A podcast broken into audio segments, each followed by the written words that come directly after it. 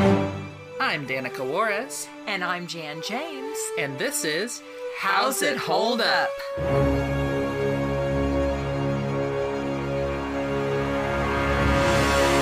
Hi, I'm Danica, And I'm Jan. And I'm Valerie.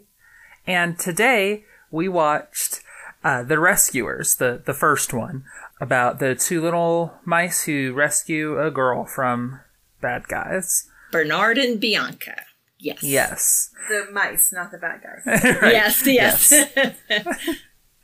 Um, who would like? I mean, I almost kind of did it, but would it? did. Yeah, I pretty much did it. I guess I'll do this brief spoiler-free plot synopsis. Yes, there's two little mice. Uh, one was formerly a janitor, but got conscripted by the uh, other to to help with the Rescue Aid Society. They got a note in a bottle that a girl needed help, so they go to the swamp where she's being held prisoner by a evil lady and her bumbling sidekick guy and two alligators, crocodiles, whatever.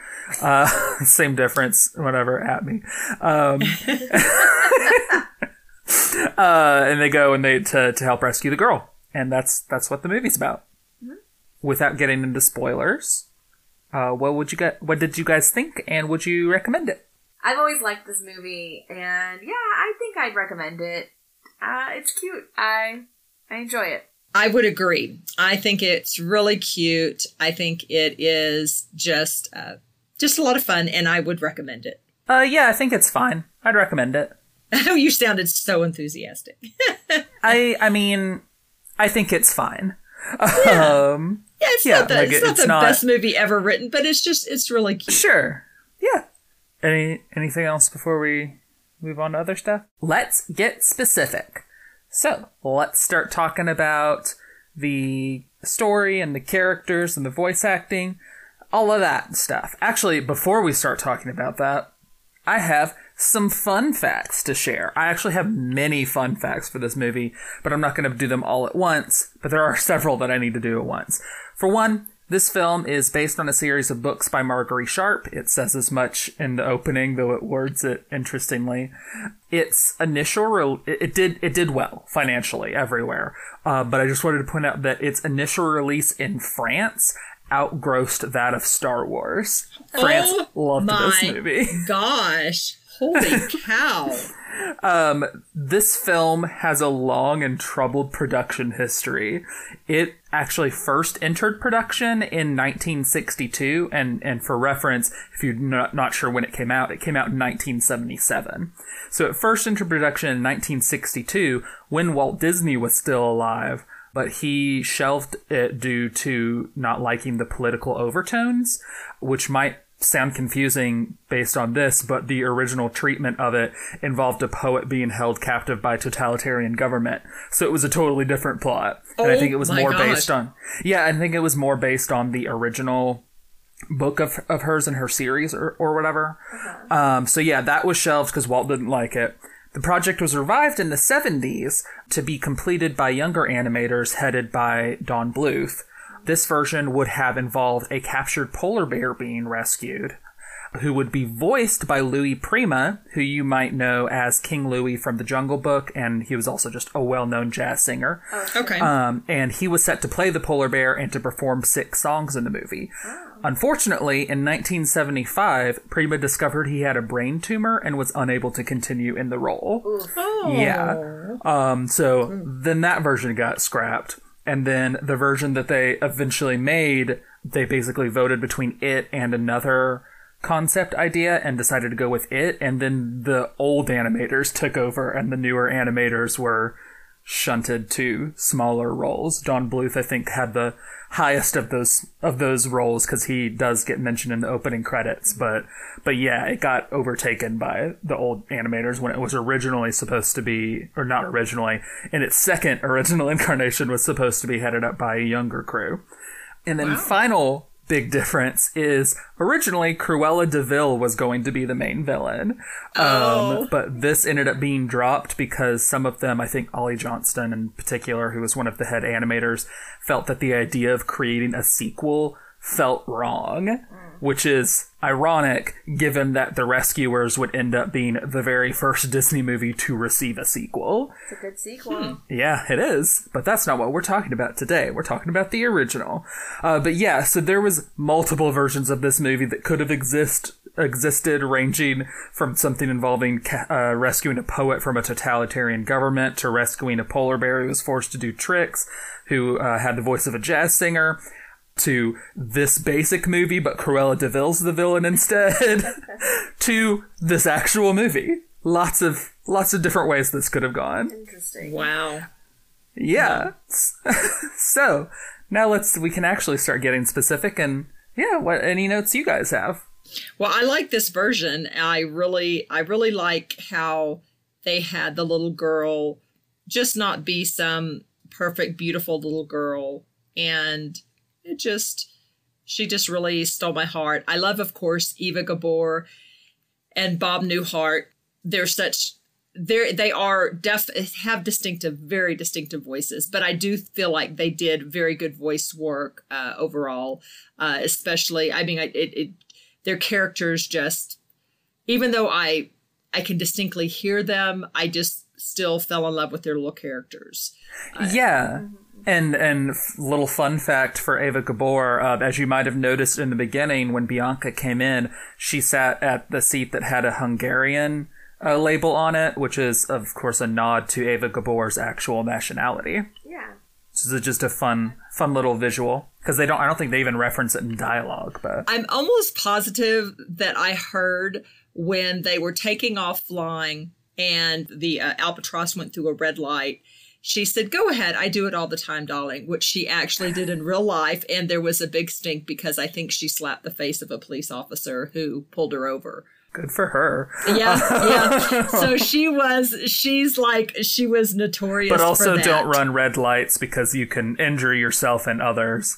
Um, But good for slapping a cop. yeah yeah i don't know if it was a red light or just a traffic violation or whatever it was but it, it probably was a red light because i think that was the line in the in the movie so that was kind of interesting yeah, I did. I did not know. Yeah. Interesting backstory. Yeah, she got a fun fact for Yeah. you. Yeah, thanks for the fun fact, mom. yeah, yeah, yeah.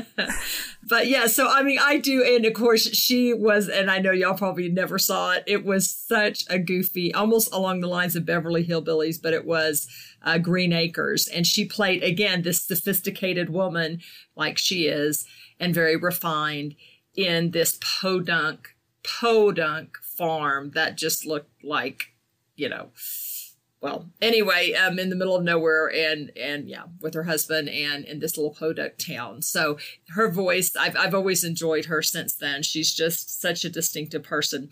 But bottom line we talked about how did that transfer. And i know we've um, alluded to this before not all good actresses or actors make good voice actors or actresses but in but i do feel like bob newhart and eva gabor are one of those that do do a nice job Yeah, I I feel like they did great with their characters. Really delivered a lot of personality, and but didn't. I mean, I guess part of why they might not feel distracting to me is because I had never seen them in anything else. Um, they are definitely actors from a time before my the stuff that I really viewed as a kid. But yeah, I mean, I, I thought they did great. yeah No, yes, I, I love Ava. Yes. Like, I love her in this role. Yes, Bianca's such a queen. Mm-hmm. Yes. yes. I thought that it was a really interestingly moody and stylized opening Yeah. where we just like mm-hmm. open on this like dark dank swamp and then see a, a child like come out of a door and you can see that there's some some alligators, crocodiles, whatever and she drops a thing and then we have the whole intro song and and like really painterly stills uh, of the bottle traveling. Yeah, it was just a really interesting way to open a movie, and it certainly made it easier for me to sit through opening credits, uh, having having these interesting pictures and like a journey underway as as they went. Yeah, it was super interesting how well. I mean, this is animation, but the uh, the canvassed background was was pretty cool. Yeah, yeah, Uh, the, for the opening part only. Once they shifted into the film, then it's the regular animated type stuff. sure. Uh, They, I, I would still. I'd still say that they have quite painterly backgrounds Sure. for the movie, but it's definitely not stylized in the same way that those opening shots are with the traveling of the bottle. Also, when the mice uh, first showed up, Valerie was like, "Oh, they're so cute!" Like immediately. Yeah, They are very cute. Yeah, I was wondering. So they're at the UN. The human people are, and I I really liked their designs. They're pretty cool. But then mice started coming off of out of their like bags, or like there's a, I guess a some guy's pouch, and I was wondering. I'm like, okay, what if they catch the mice in there? Like, how do, how would they react? But then maybe they're like their pets. Maybe like they just happen to be leaders and have leader leader mice pets that they take for meetings. I don't know. I thought that was funny. I well, I think I don't know. My impression was that the mice had their own secret world that nobody really paid attention to because they were so small. But regardless, I too I I just adored the diversity and I loved how too many of the mice mimic similar clothing that their different you know ethnicities around the world also wore um, in human form. So that was really fun. two two comments um, from me. One is that the part that most took me out of the idea that they have their own society or whatever that's like totally separate, which is obviously what the main line of the film wants us to believe. But the part that took me out of that the most was when they just ride a regular escalator and like Oh, they're yes. between two humans as they go up, and I'm like.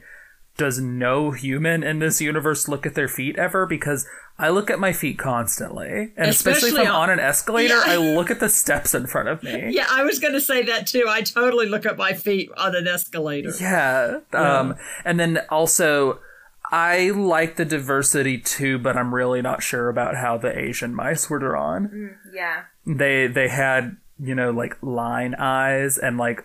Uh, everyone that I could see had like those long mustache things or whatever that symbolize like old Chinese men or whatever, and and most American things, and and yeah, that that felt a little icky. Yeah, yeah. There was. We can talk about that and how it holds up. I think. Yeah. Can can we talk about the zoo scene? Because I don't get it. I feel like that whole scene could have just been excised and nothing would have been lost. Yeah, especially since they didn't show the lion. Yeah, it felt weirdly paced and really low on visual detail. And like, I feel like it wouldn't have bothered me as much if it had gone exactly how it did and then she didn't say anything about the lion. But the fact that she then brings up this lion that we never saw, it makes it feel like we should have just seen that rather than just him going into darkness and then running back out. It's like if there's going to be this whole exchange that he had with a lion, it feels like we should have seen something of that. I don't know. Which it feels like it's an, an to save on animation, but I, just and ultimately like I got to the end of that scene and I was like that didn't really add anything to the story at all though, did it? Or or really even the characters. Like we get plenty of of scenes throughout the movie showing Bernard's like uh, being afraid of things, but then like trying to do them anyway to either impress or prevent Bianca from having to do a dangerous thing. Like that's his characterization through the whole movie. We didn't need that scene to set that up. So yeah, it just feels like a scene that's pointless to me and Mm-hmm. Not very well done. I don't know. No, that makes sense. It's not like it ruins the movie or anything. It's it just felt weird to me. I would agree. I mean, because I don't, you know, we can talk about it some and How's It Hold Up. I think it's kind of that males always have to rescue the females, you know, and him proving himself to Bianca. But like you well, said, sure, but we that's didn't. again a, a thread that runs throughout the whole movie. Exactly, So like I don't understand the point of this scene because it doesn't even like set that up. There's plenty of other things that show that bit of characterization that they want to have, and we can definitely in the how's it hold up section talk about that whole idea. But I just for the actual zoo scene, it's like why is it even there? It's not very visually interesting. It doesn't do much for the characters and it does nothing for the plot. So why is it there? Right, because yeah, I mean, bottom line, they didn't show the line, They didn't show that interaction.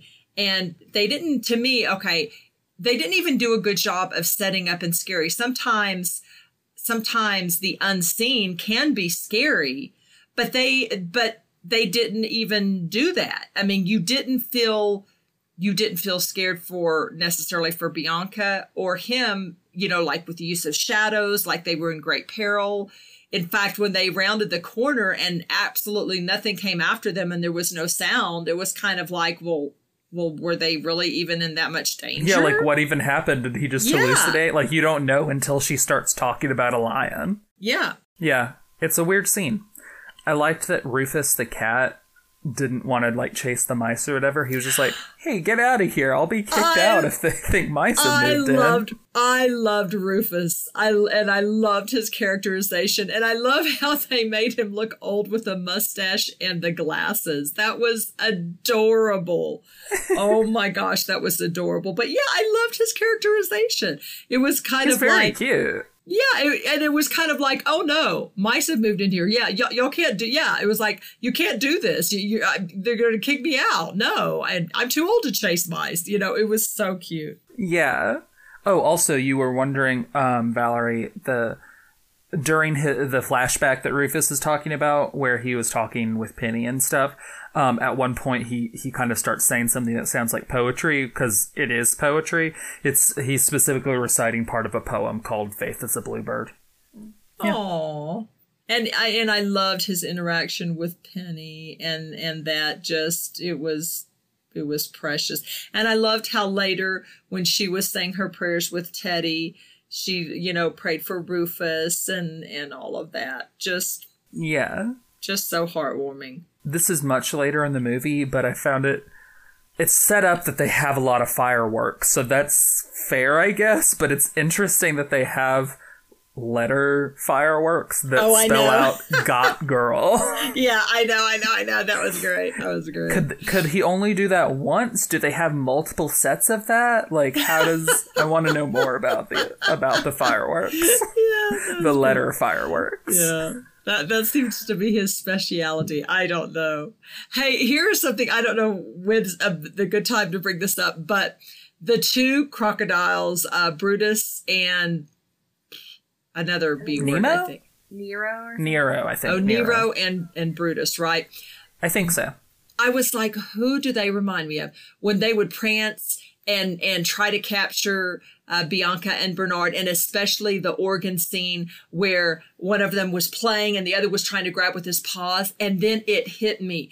They so reminded me the animation and their movements of Lucifer the cat in Cinderella when ah, and I, I was like that. I was like who do they remind me of? Because they animated him almost like that. Lucifer would have those same kind of things and and the paws trying to grab grab the mice uh, Gus Gus. And I I was just like oh my ah, gosh these, I'm, these crocodiles I wonder are cracking me I up. don't I don't think it'd be super easy for me to look up. Um I'm I'm, I'm not sure but I wonder if it's literally some of the same animators because definitely several of the like they're called the nine old men or whatever who are some of the most prolific Disney animators. Several of them worked on this film. I wonder if some of the ones who worked on this film also did the animation for uh, I just blanked on the cat's Lu- name. Lucifer. Lucifer. Lucifer. Yeah, yeah, yeah. Yes. I wonder. That's. I mean, it's possible, and either way, it's yeah, like I definitely see the similarity now that you brought it up. Yeah, I mean, especially like I said, the organ scene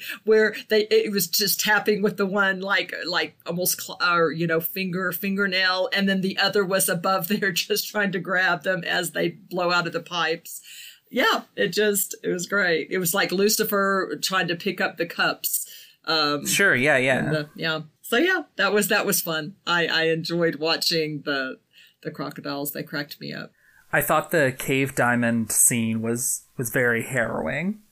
Um, where where she's in the cave and has to get the diamond, and they're trying to help her. Yes. And all the water and stuff. It's it's a very tense scene. I would say that they they did a very good job just pacing and blocking and all of that for to make it feel yeah just difficult. Yeah, no, I agree. I agree. Uh, totally shifting. One of my favorite side characters in the world was Evinrude. Am I saying that right? Evinrude? Uh huh. Oh my gosh. Evinrude was adorable. And when he would poop out, he was a little dragonfly and he would motor the boat. And he also, and oh my gosh, at the, I, is this would it be spoilers for me to talk about um, Bianca and Bernard going off on another adventure? I mean, after this was resolved. I think that's fine. That's vague. It doesn't. Okay. It doesn't. It doesn't really have anything to do with how the main story of this goes. So yeah, I think it's fine. And I, I don't think any of us expected Evinrude to die. So it's not like spoilers that Evinrude's still alive or anything. Yeah, is it Evinrude or Avonrude? I thought oh, it was, I don't know. One of the two. Okay. Although, um, while we're on the subject, Evinrude is named after a brand of outboard motors. Oh, that's so yeah. cute. So that's what oh, the name's that's about. So funny. That's silly. Yeah. That's so funny. Okay, so back to Evinrude real quick. So he also had a mustache, and I loved him so much. And then at the very end of the movie, after this this episode was resolved, because again they're part of the what Rescue Aid Society. The re- yeah, the Rescue Aid Society. Bianca and Bernard were going to take off on another mission, and Evinrude came and ends up appearing, and it's wintertime, and he's wearing a little scarf or like a you know a um, a woolen scarf, and and I I'm trying to remember if he had a hat too, but he was adorable. And he's sitting in their airplane, which was basically on top. It was a sardine can, like one of the kind where you have to roll it, like peel it back you know this metal can. You know this kind that that millennials can relate to. yes. Gen Zers well, know what we're talking about. That was even before my time, but I want to say it's like a can of spam or something. I don't know. I don't know. But if it's if I hated spam, I never got spam. But it was this kind of thing you had to roll. But bottom line is, it was strapped on top of this alba, albatross, and so named Orville. Yes and Evinrude, you know, was in it with them, and so he was in between Bianca and Bernard, and you just see his little little head, uh, you know, and with that little scarf, and yeah, it just he's adorable. I just love. Him. He's very cute.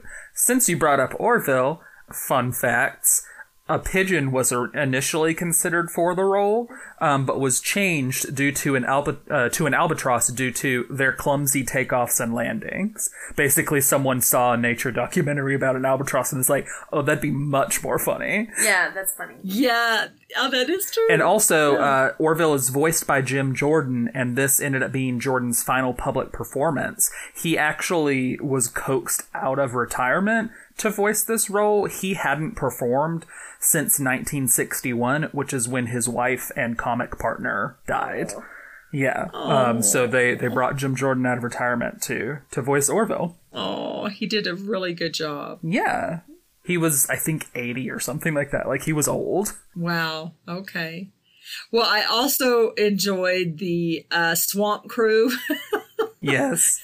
the Swamp Crew was great.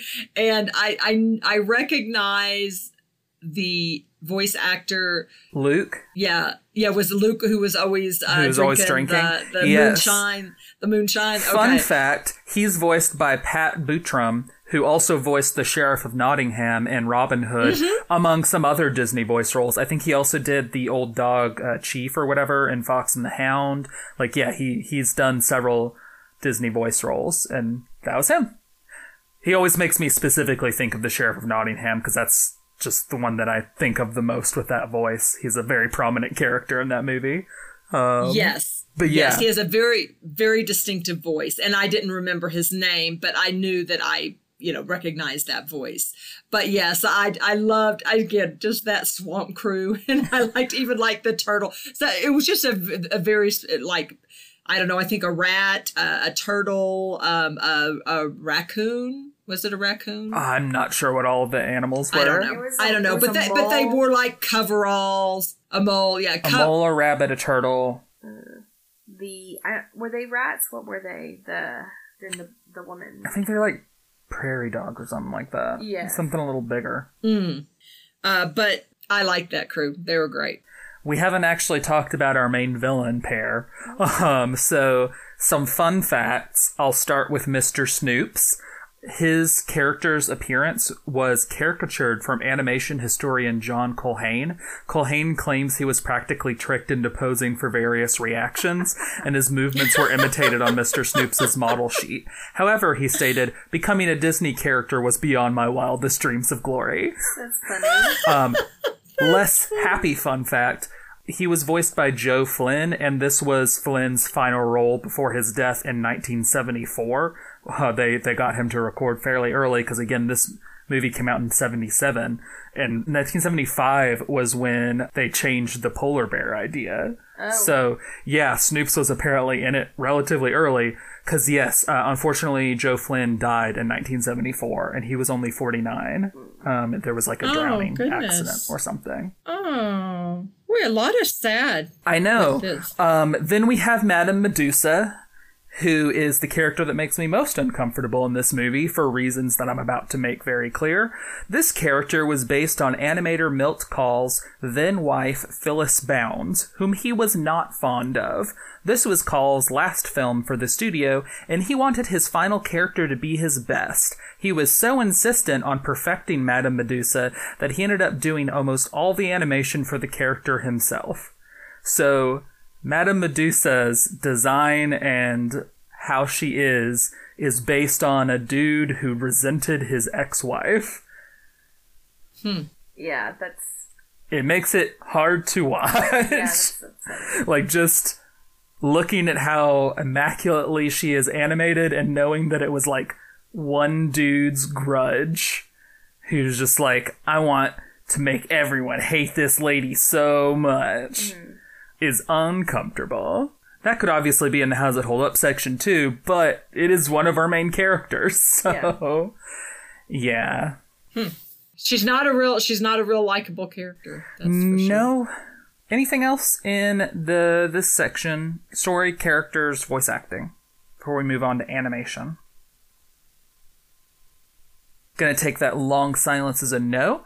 Animation. Yeah. Um, I, yeah, I, I found it interesting that they had very painterly backgrounds, and then I found when Medusa's driving her car really awfully as she leaves her sleazy pawn shop. Yeah. Um, it reminded me a lot of Cruella de Vil. I really felt the Cruella de Vil influence uh, in that scene in particular. Mm-hmm. Yeah, so that's what I was commenting on earlier. Yeah, that was good. Yeah. Mm-hmm. And I do, uh, and just shifting back to something you mentioned earlier and that Valerie did and some, y'all both did at the beginning, is I really did like the intro with the credits and everything just being the still background and telling telling more of a story with pictures than actual moving animation. So I did really enjoy that. Um, I love Evinrude's sweater.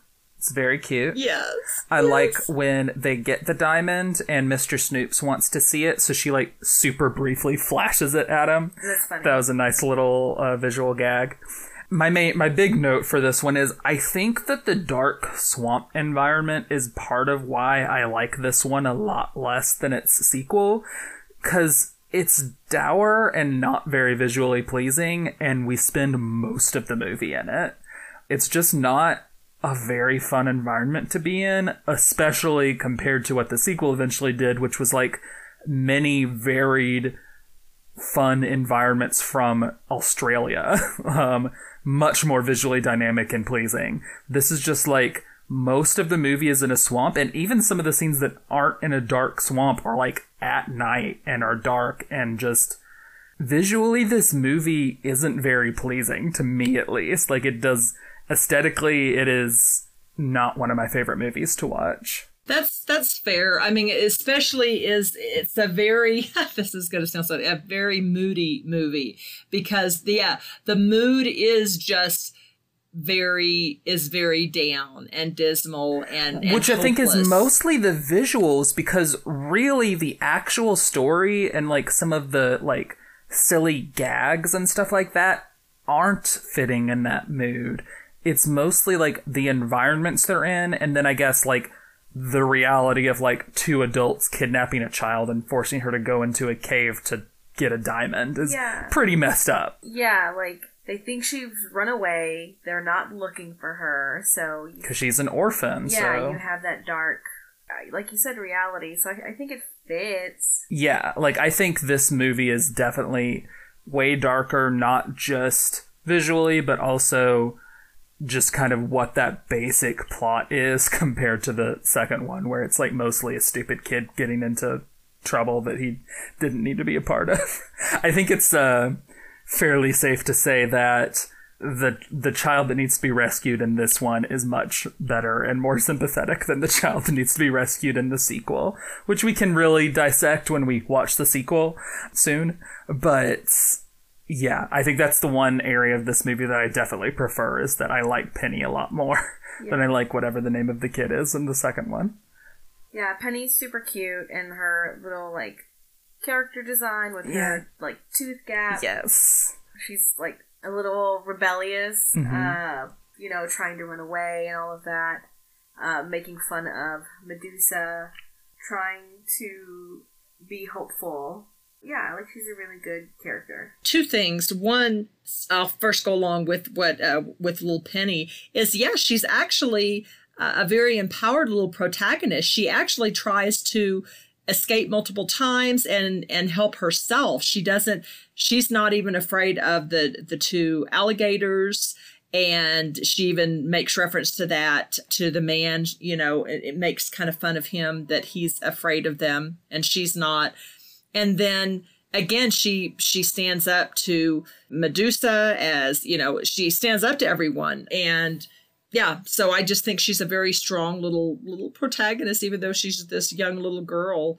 And then I was just going to say, visually, it even the beginning where Bernard and Bianca go to the orphanage, that was also a very kind of dark. It was very heartwarming when you know you had Rufus um, interacting, but it it just the colors, it just everything, just the I don't know, just the browns, you know almost yeah it's tones. it's a pretty muted color palette i would say so just that depressing i don't know that just that that cold stark hopeless i don't know depressing vibe i wonder if it's a reflection of the types of movies that it was like maybe homage to something um, maybe war movies or just kind of those suspense films that just not that it doesn't translate well, but that it it's just you know more muted, more toned down, and so it's not as visually uplifting. Well, it almost reminded me of Annie, you know, in the orphanage. It's a hard knock life, and all of that, and the kind of even all the clothes that the orphans would wear were just these brown or tans, and the orphanage orphanage was just very color muted and and bland and yucky looking. I don't know. That reminded me of Annie. What do you think this movie would have been like if it were live action? Do you think you would have enjoyed it as much?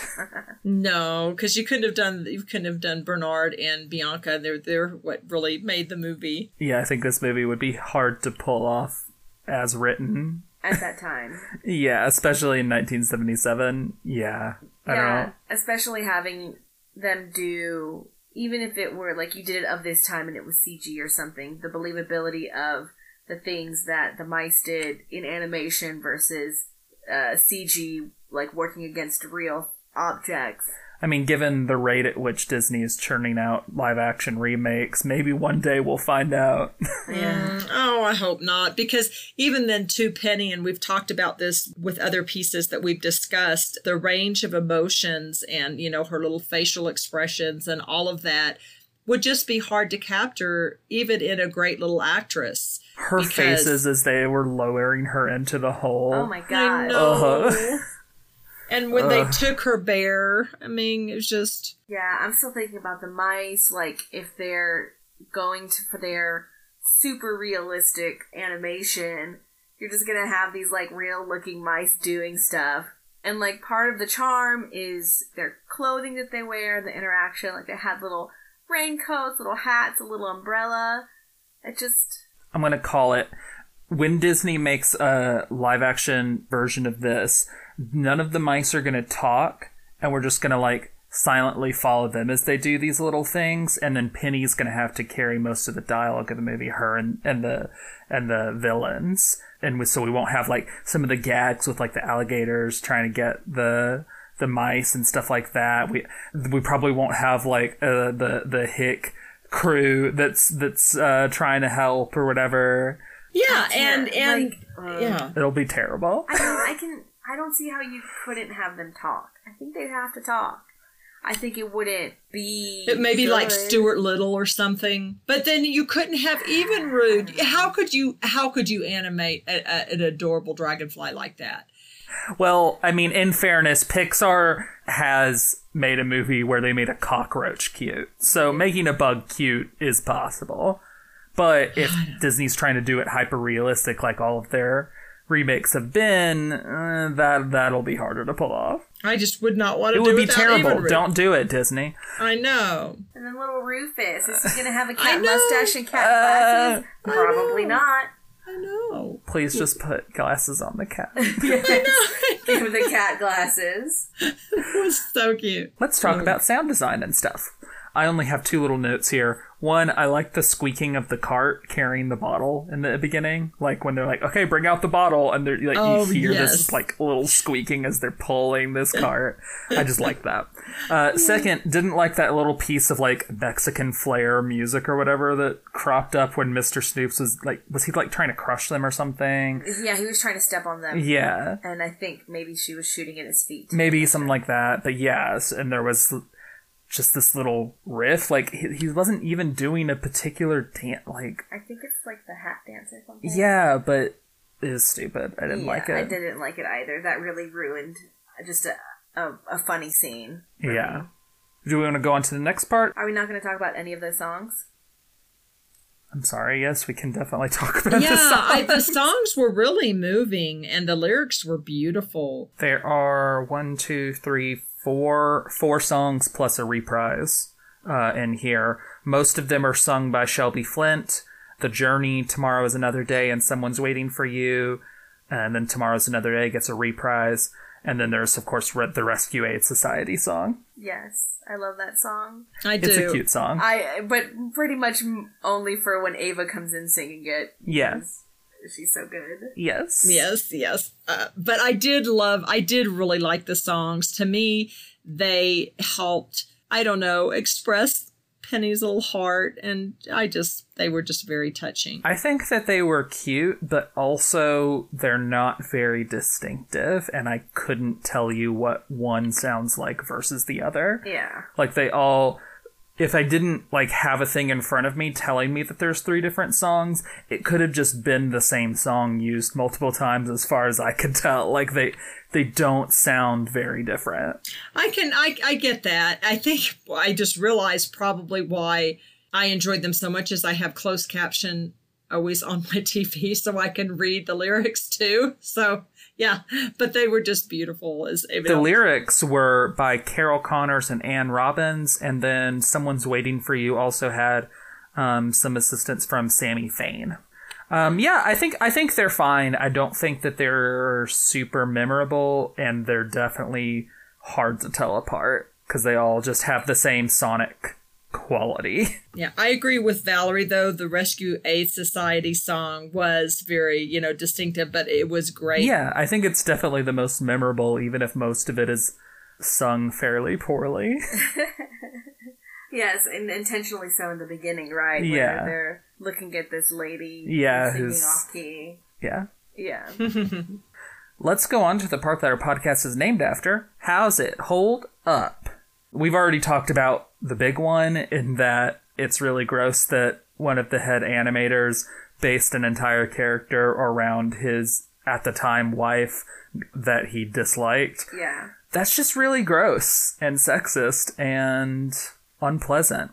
Um, Definitely. there's also Rufus saying trashy people and sleazy pawn shop, which was just uncomfortable for me to hear a cat say about people. And then- again, it's it's in reference to this character who is like heavily based on a real person yeah. that that you know that person put into this role.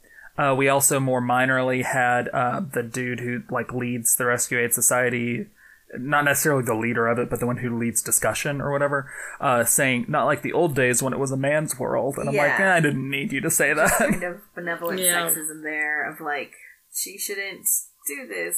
alone, and that's kind of a part of Bernard's character. It's kind of yeah, like I, Bernard. It seems he's very protective of Bianca, and I feel like the movie does a pretty decent job of showing she really doesn't need it. Yeah, but it's still kind of annoying that that's a character trait of his that yeah. he like feels like she needs protection. Yeah, I I kind of waffle on it of I don't hate it, but it's not the best. Yeah, he, it's not like he's saying you can't do this. Yeah. It's more of like I I'd rather be the one in danger. Like I care about you. Yeah. So like I will look first and then usually she has to go and help him anyway. They have to help each other because they're little mice. Yes. Uh, so they get wrapped up in things. But but yeah, starting it off with the guy saying, "Well, it's not like back in the old days." Yeah. Also, I lied when I said that we already discussed the big thing because the thing that everyone listening to this episode wants me to talk about yes. is is the controversy. So, in 1999, the film this film's second VHS release was recalled. The reason being that there were two non-consecutive frames during a flight scene where they're on Orville where you can see a topless woman in the window. This can only be seen by pausing the film at precisely the right time. And this wasn't in the original VHS release because that version was made from a different print.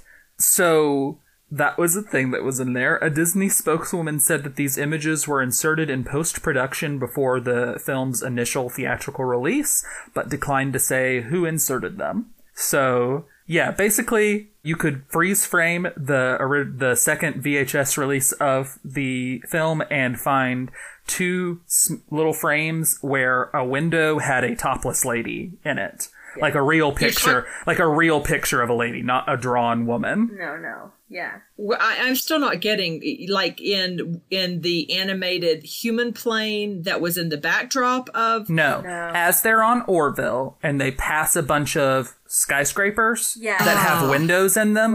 Ah, yeah. There are two frames in which one of the windows has a topless woman in it. Like, what is up with that? Seriously? We don't know. There's been like how I always heard it talked about was that a disgruntled animator did it. Um, the Disney spokeswoman specifically said that it wasn't an animator and that it was someone someone did it in post production, but then did not give any more details. So I'm not sure that we'll ever necessarily know exactly why it happened. There are also, especially at the time, people who theorized that Disney did this on purpose because there had been other controversies before in Disney movies, like the towers on the uh, Little Mermaid thing that look like penises or whatever, um, or or the wind uh, when Simba lays down that goes out and spells out sex, except it actually spells out SFX. Like there had been stuff like that that Disney didn't really comment on but they specifically commented on this and made it a bigger deal than it and more widely known than it would have been had they not. So there are some people who think that they did it to boost VHS sales because it wasn't selling that well.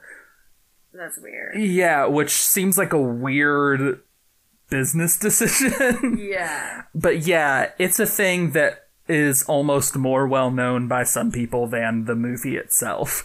It's just one of those risque things in Disney movies, and it's one of the few that's actually true. Right. Uh, oh yeah, because another Little Mermaid one is the the priest has has some something showing in his robes or whatever, but it's it's just his knee, guys. Yeah. It's just his knee.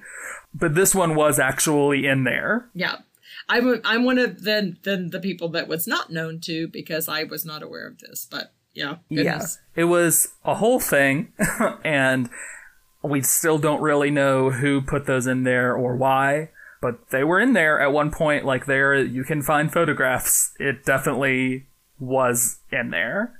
And now we've talked about it, so everyone should hopefully be satisfied because I really don't have much else to add to it. well, under the How's It Hold Up, this is just my own theory.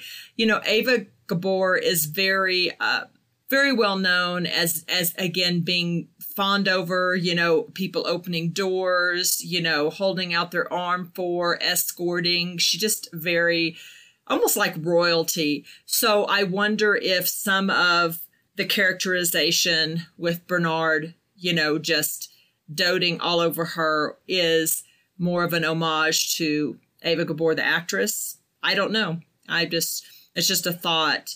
Uh, you that know, seem, I, that definitely seems possible. Yeah. yeah, I just, uh, so I don't know because, you know, one of the, you know, big things when, when the head, whatever, or the, one of the guys was telling her that she needed to have a, a co-agent with her, then all the I don't know if all the agents were male there, but all the male agents seemed There was to, a couple women definitely, Oh, okay. but I don't I don't think any of the women were shown to be volunteering, right, and all the which is all the men. ridiculous. Yeah. Of course, some of the women would want to be with Bianca. Yeah, Come yeah, on. yeah, yeah. So, but all the men unanimously were all raising their hands. So, you know, that being said, again, she just, uh, you know, her character and her the real life actress is is someone that was almost treated like you know like royalty and and doted over. But I don't in you know how's it hold up? I don't though like unless you knew that and were familiar, you know. It's just too much of a trope that, you know, again, damsel in distress, a woman always needs help. That's why I was. Which I don't think she ever really was in that position. It was just how she kept being viewed by Bernard. But uh, again, I think Valerie has a point in that it's more just like he likes her, and so he's like, I would rather be the one in harm's way than her, which is a little Yeah. different. Yeah. yeah. It yeah, and he does it's something that. worth discussing, I think, but Yeah. it's I don't think it ruins the film or anything like that. Yeah, it's not like Bedknobs and Broomsticks where the guy was like, women always lose things. Right. Or they can't drive, so let me drive. It's like, whoa, whoa. You don't even know her. Calm down. No. He was Bernard was always like, I will let let me go check that out first. Or like, I'll go over this thing. Like, just wait here. And then he almost dies, and she has to come help anyway. Yeah, yeah. Let's go on to our Spoiler alert. Skip to. 59 minutes and 27 seconds.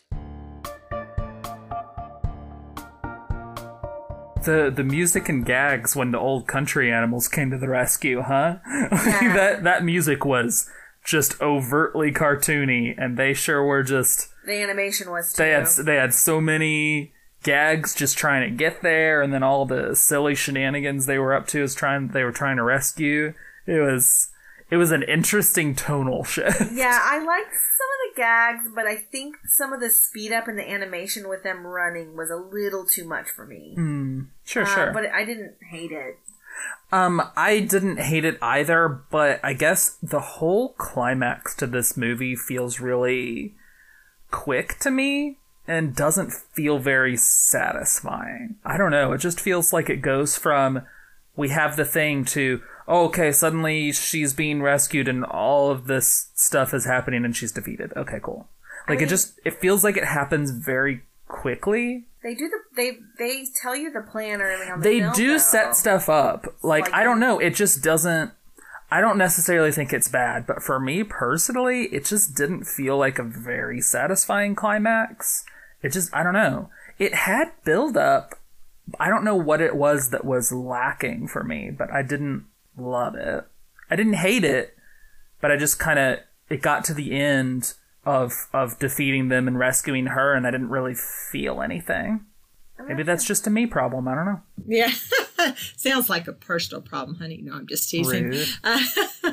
no, um, I think I don't know. I don't. I don't know if, if that if that was really how it struck me as as much. Um, I just feel like this movie in in and of itself was shorter than I remembered. So Yeah, it's a pretty short film. yeah. So you know, to me, it was more of of that. Wow, this is already over. Uh, but yeah, I, I but I, I definitely see why you may may feel that way. I do think it helped that it I was think the wow, it's already over was part of it for me too. Like it just it felt quick and it's like, oh, okay, we're already done. right. I think it's not necessarily that the pieces weren't planted before, but that they were then sprung so quickly.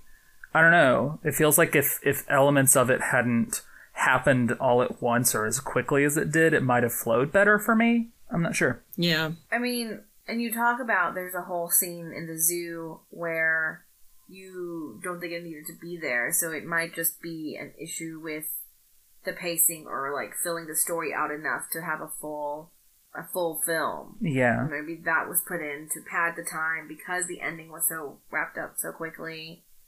I don't know. Possibly. I'm not sure.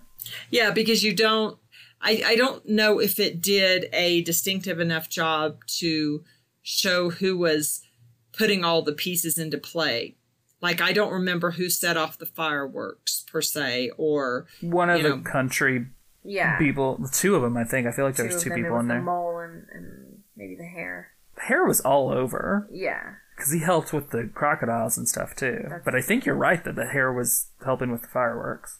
I guess he can bounce. We never see him do it, but I guess that's part of how he's able to get around so quickly. well, and also you don't see the uh, the country crew being part of them going over the plan with it. So I mean, yeah, I think th- they I think that's that's true. That's part of it. Is like the country, the the hare. He helps with the whole crocodiles and the elevator plan, but you don't ever get a moment where they actually tell him about that. I mean, you could argue You that, can intuit that they did it, but it's just or even Evinrude did it. Like, Yeah. he was around or he was can near. anyone understand him? I know. I know. Everybody- I don't think that we had a part where it was like Luke talking to R2 and you understand that Luke knows what R2's beeps mean.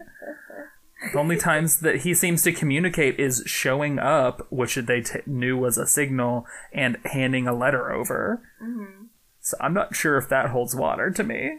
Well, I guess bottom line is I think that maybe the problems that we have pointed out could have been remedied by having a get together scene where they kind of hammer out the plan a little bit better and you see some of it put into play to set it up. Then I don't Yeah, think it would have been as never- anticlimactic.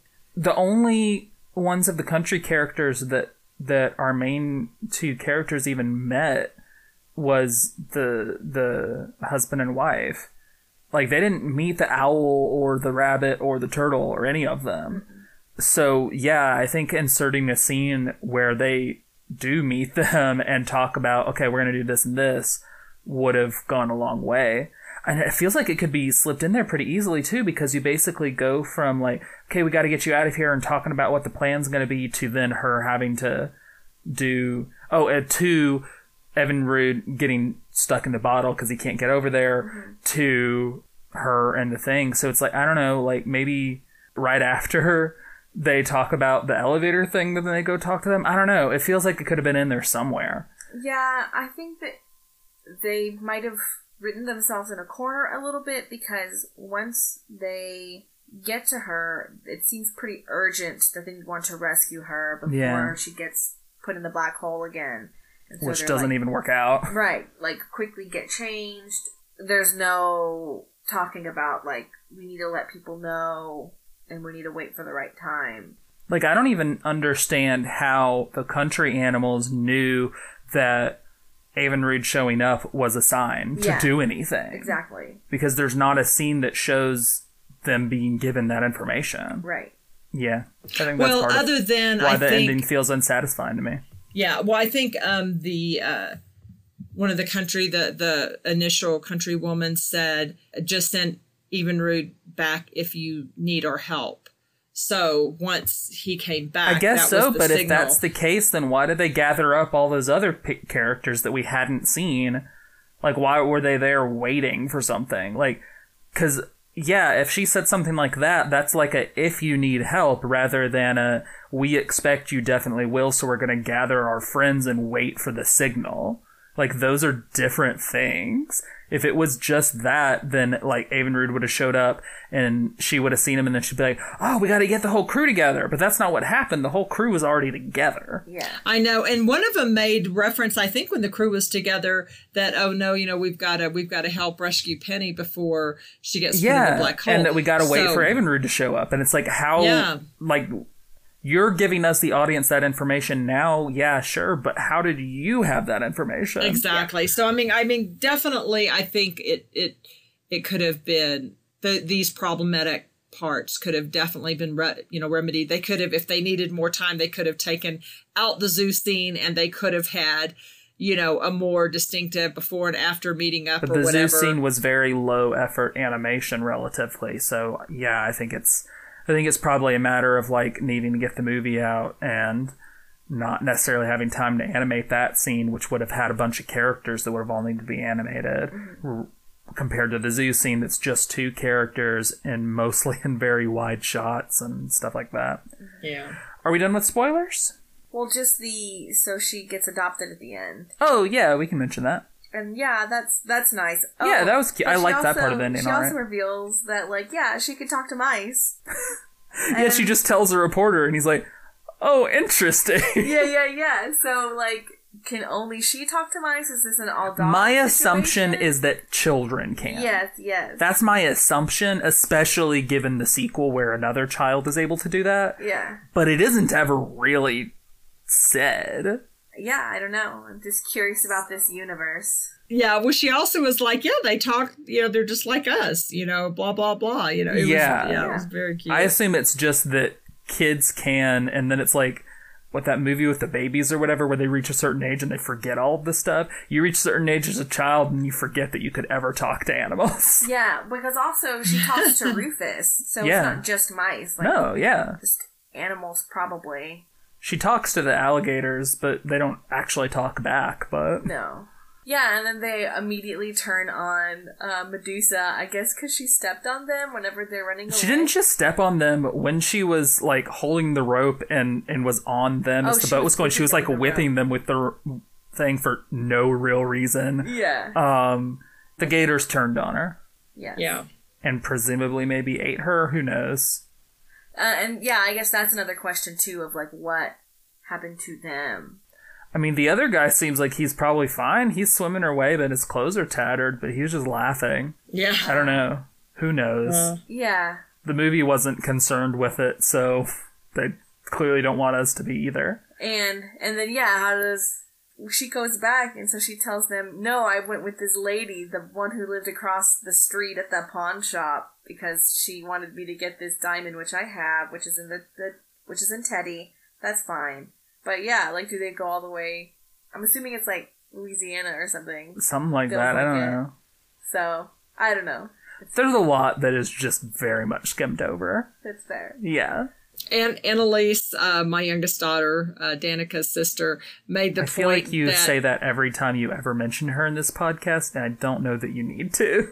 well, it's not necessarily that they maybe someone's listening to this out of order. I don't know. Sure. But uh, no, but uh, she made a good point was that Medusa did not plan very well sticking her diamond in Teddy because she should have known that little Penny would never give up on on Teddy and would not. she was like, I have a gun. until- It's not going to be a problem. Yeah, like I'm an adult and stronger than her. I have a gun and I'm not going to be attacked by a bunch of f- furry critters out of nowhere, I'm sure. yeah, That would be ridiculous if that happened. yeah. But no, yeah, it did seem a little unnet. Like, did you have no other stuffed animals or anything that you could hide the jewel in? I don't know. Yeah, Seems unnecessary. Yeah. just unnecessarily cruel, but also Penny was not about to give up on her little teddy bear. I think as long as we just keep in mind that this character is based on a man's wife who he hates, then it all makes sense, really. just depict her as cruel and uh, needlessly so as as you can, and, and you're good. Yeah. Yeah, because also also both both adults, real quick, after of course they grabbed plucked the diamond out of Penny's hand, and then she got thrown back and almost back down the well. They they could care less at what. Oh no, they didn't her. care about her They at that could care less that even yeah. Yeah, they're terrible people. Let's be done with spoilers. Let's go on to favorites and least favorites. What was your least favorite scene in the movie? Uh, I, given what you said, uh, that she was Medusa was based on a person, I think the the one where she's talking to Penny and removing her makeup, because the implication of that, Yeah, of like how fake she is or whatever. right? I feel like right. is part of the implication. yes, yes, that Yeah. Yeah, no, fair. That, that feels like it came from a really personal spot of like watching her do that or something. It's Yeah. gross. No, yeah, agreed. Um, I, I was like, I know it has to be a scene with her, but yeah, you're right. I think that's the worst. Yeah, I, I'm I'm just gonna have to join in with that because yeah, she. I mean, so so much of her characterization was so uncomfortable because she just was that exaggerated. The way she carried herself, there was no break from that. There was she was a one dimensional character to me. So it just and Which just I mean, no there are plenty of like pretty one-dimensional Disney villains that are a lot more fun than she is. I think it's just I think you can just even if you don't actually know what the deal is with her design or anything, I feel like you can just feel the hate and resentment and how she's drawn. It just she doesn't feel fun to watch. Neither does her sidekick really, but her especially. yeah. Yeah, which again is another reason why I prefer the sequel because I enjoy that villain. Actually, I will say the one thing that I liked one of one of her depictions is whenever she came in uh, after she went searching for Penny, and her car thing had kind of like had smoke coming out of it, and she bust through the door, and so she has smoke, and I then think she, had has, like her cape thing. yeah, she has a black cape and like a black hat, and it felt kind of Maleficent like. It also felt kind of Cruella de Vil like. I think. I, I thought it looked cool and more towards a kind of fantastical evil Yeah. representation of like with the black cape and like the back the smoke and the in the backdrop. I thought that looked cool, Yeah, but other than that, yeah, agreed. What was your favorite scene in the movie?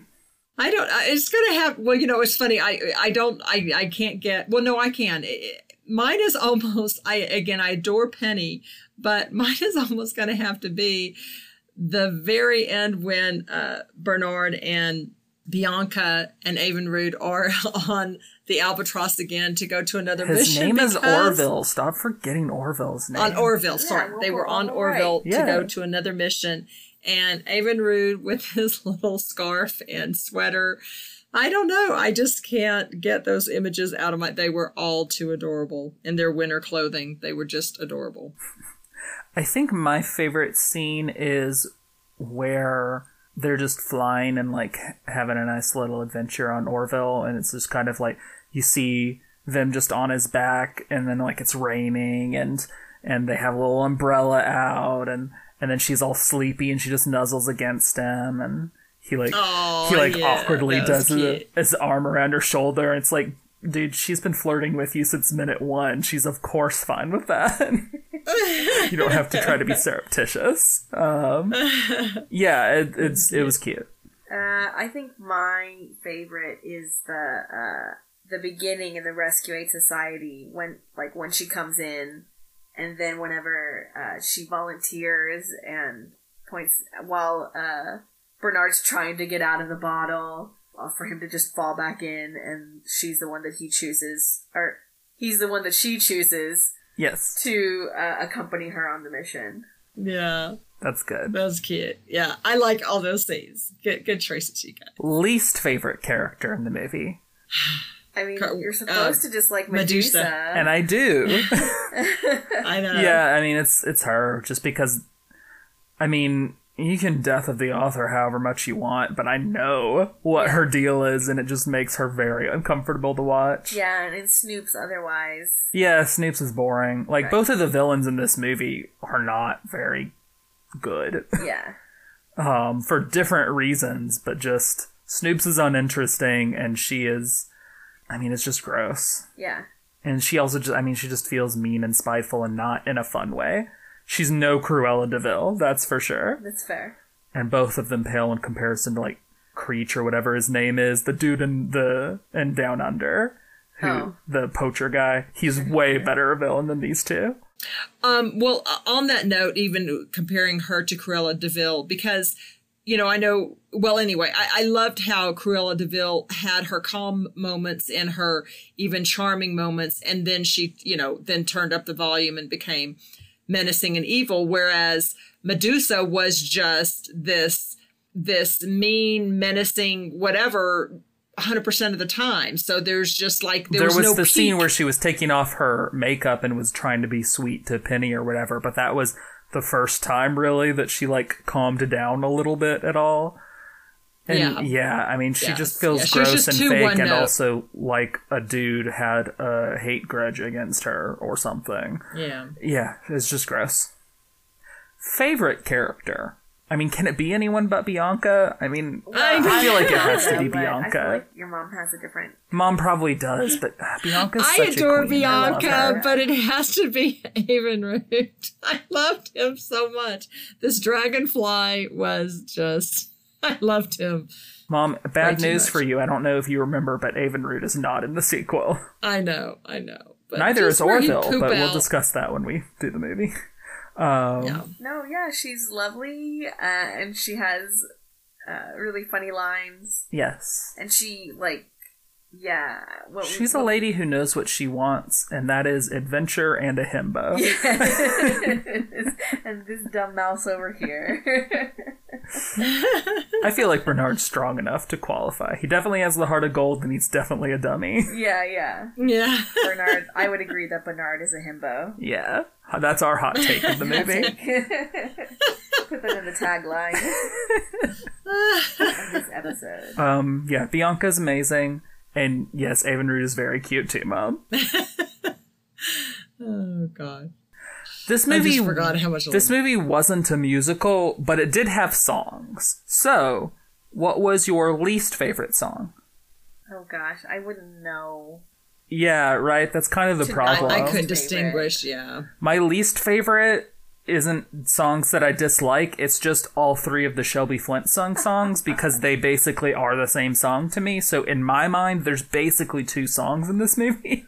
so that's my least favorite, but not because I dislike it. And then my favorite is Rescue Aid Society because it's memorable, even if I don't want to actually listen to it on my headphones because it's not very well sung. I would, and I would. I know you I would. love it. Um, gosh, I, I yeah, I wouldn't know which one to pick as the least favorite. Do you want me to tell you the names again? Well, there's the intro one. There's the one Which is The Journey. flying. Tomorrow is another day, I think. Sure. Probably because it's also reprised, and I think that it's reprised at the end when they're also flying, Sure. and then someone's waiting for you. I'm gonna say someone's waiting for you is my least favorite. I'm just gonna dig on Sammy Fain, who helped do that one. Sorry, Sammy. uh, and then yes, Rescue Society is my favorite. How about you, Mom? Well, I don't want to pick one of those three songs because I liked them. I'm going to say I don't the- dislike the- them. I'm just, to my mind, there are two songs in this movie, so No, no, no, no, no. That's fair. What I was going to say is it was not a full musical number, but I don't like the the kind of like you know when they're dancing around. I don't know to the fireworks. The you know the almost the fiesta. I don't think that I'm counts, say Mom. that's I don't think I don't think you I'm can claim that. it. There needs to there needs to be that. vocals. I would if you if you Oh. really want another one that isn't the these main ones, you can go with the kids singing at the end on the on the TV. That's at least- Yeah, like that's at least a song. I think I would just say that if I have to pick one of them, I guess that the maybe the op the original one, not not someone's The journey. yeah the journey, and not the someone's waiting for you because I, I I like that one. That was really heartfelt. And then, but my favorite is definitely Rescue Aid Society. Nice. What character would Tim Curry have played if he were in this movie? I mean, pretty much definitely Mr. Snoops, right? Yes, yes, he needs. To, yeah, he could he could have made Snoop so much. I mean, better. I don't know who else. Like, who else would he play?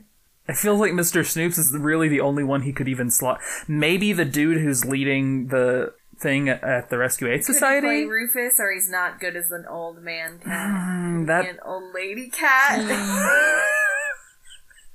No, I was gonna say it, maybe um maybe uh, uh who's the one always taking swigs? Uh of course that guy has the Oh, no, really but good I like that but guy, and he's a hick. Like he Yeah, needs to have a really yeah. country voice. yeah, they're all country folk. This is true. This Yeah, is I don't think he can be the country folk. I don't. Have you ever heard Tim Yeah. Curry do a country folk uh, voice? I don't think I have, and I don't know if I wanna. I do. I want to hear it. I do want to hear it. Yeah. but he yeah, he would he would have made Snoop's more interesting. what if he was the reporter who interviewed Penny? oh, that'd be Spoilers. interesting. That'd be Is that interesting. too much spoilers? No, it's Okay. fine. What if he was Evinrude? he just does the vocal sputters. Wait, wait, wait. Let me look up who actually, because there is a voice actor for Evinrude. Avon Rude is voiced by James McDonald. What if we got Tim Yeah, Curry to do it James instead? Don't be rude Make to way James for Tim McDonald. Curry. As. It could be an additional role for Tim Curry, but that could be his only role. That'd be too much of a waste of Tim Curry. You got to be able to hear his voice. I feel like Mr. Snoops is the most obvious and probably the best one. But I mean, he's not.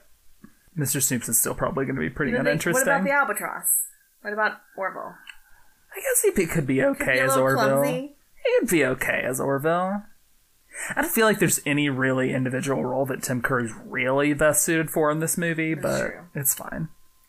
Let's go on to our overall consensus and what we would rate this one. I don't know what to read. I love you, Vivi. I was thinking I do not want to go first. so I'm hiding back here in the background. I get to go last because I'm I being thought invisible. up this podcast. That's my privilege. Do, do, do, do.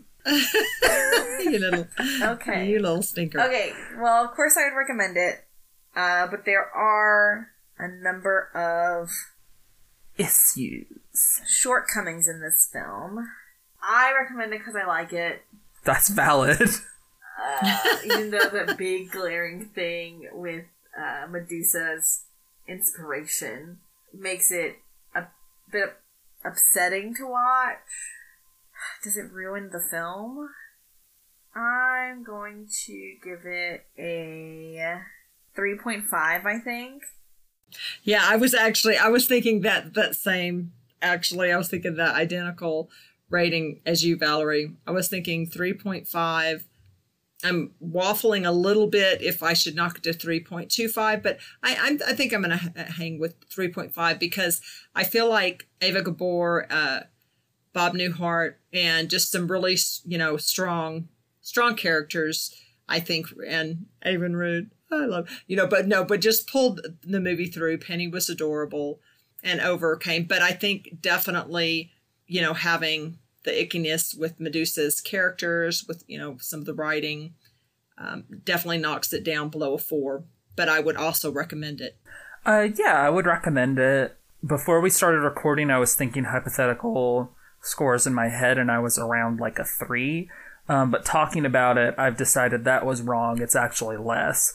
So I'm going to go with a 2.5. And I mean, I just feel Medusa is not a very compelling villain and is also gross in conception. The ending is kind of rushed and not amazingly done. The overall vibe of the film isn't super fun for me to watch or the visuals of it.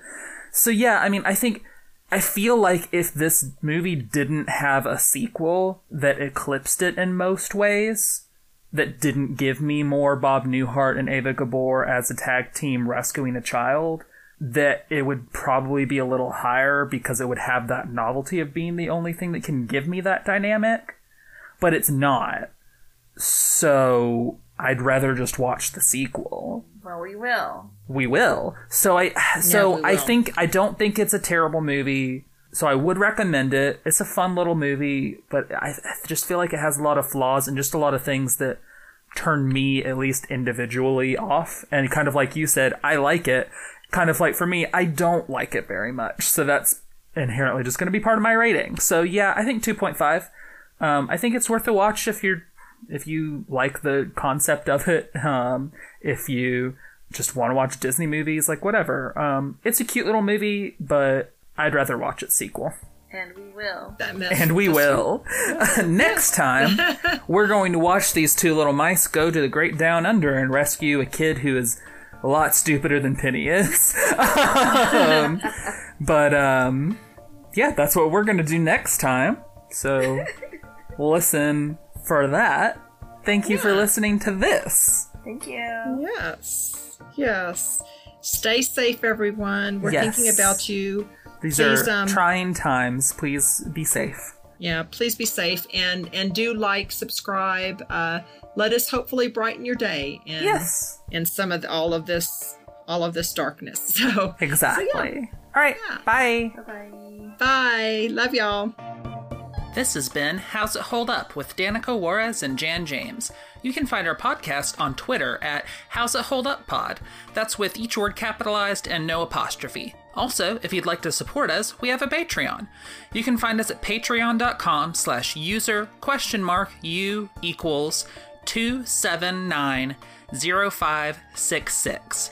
Every little bit helps, and even with a minimum pledge, you get access to things you won't hear in our main podcast feed. Check it out for more info. The two pieces of music used in this episode were created by Kevin MacLeod. You can find both The Curtain Rises and Cool Cats at incompetech.com. That's I N C O M P E T E C H.com.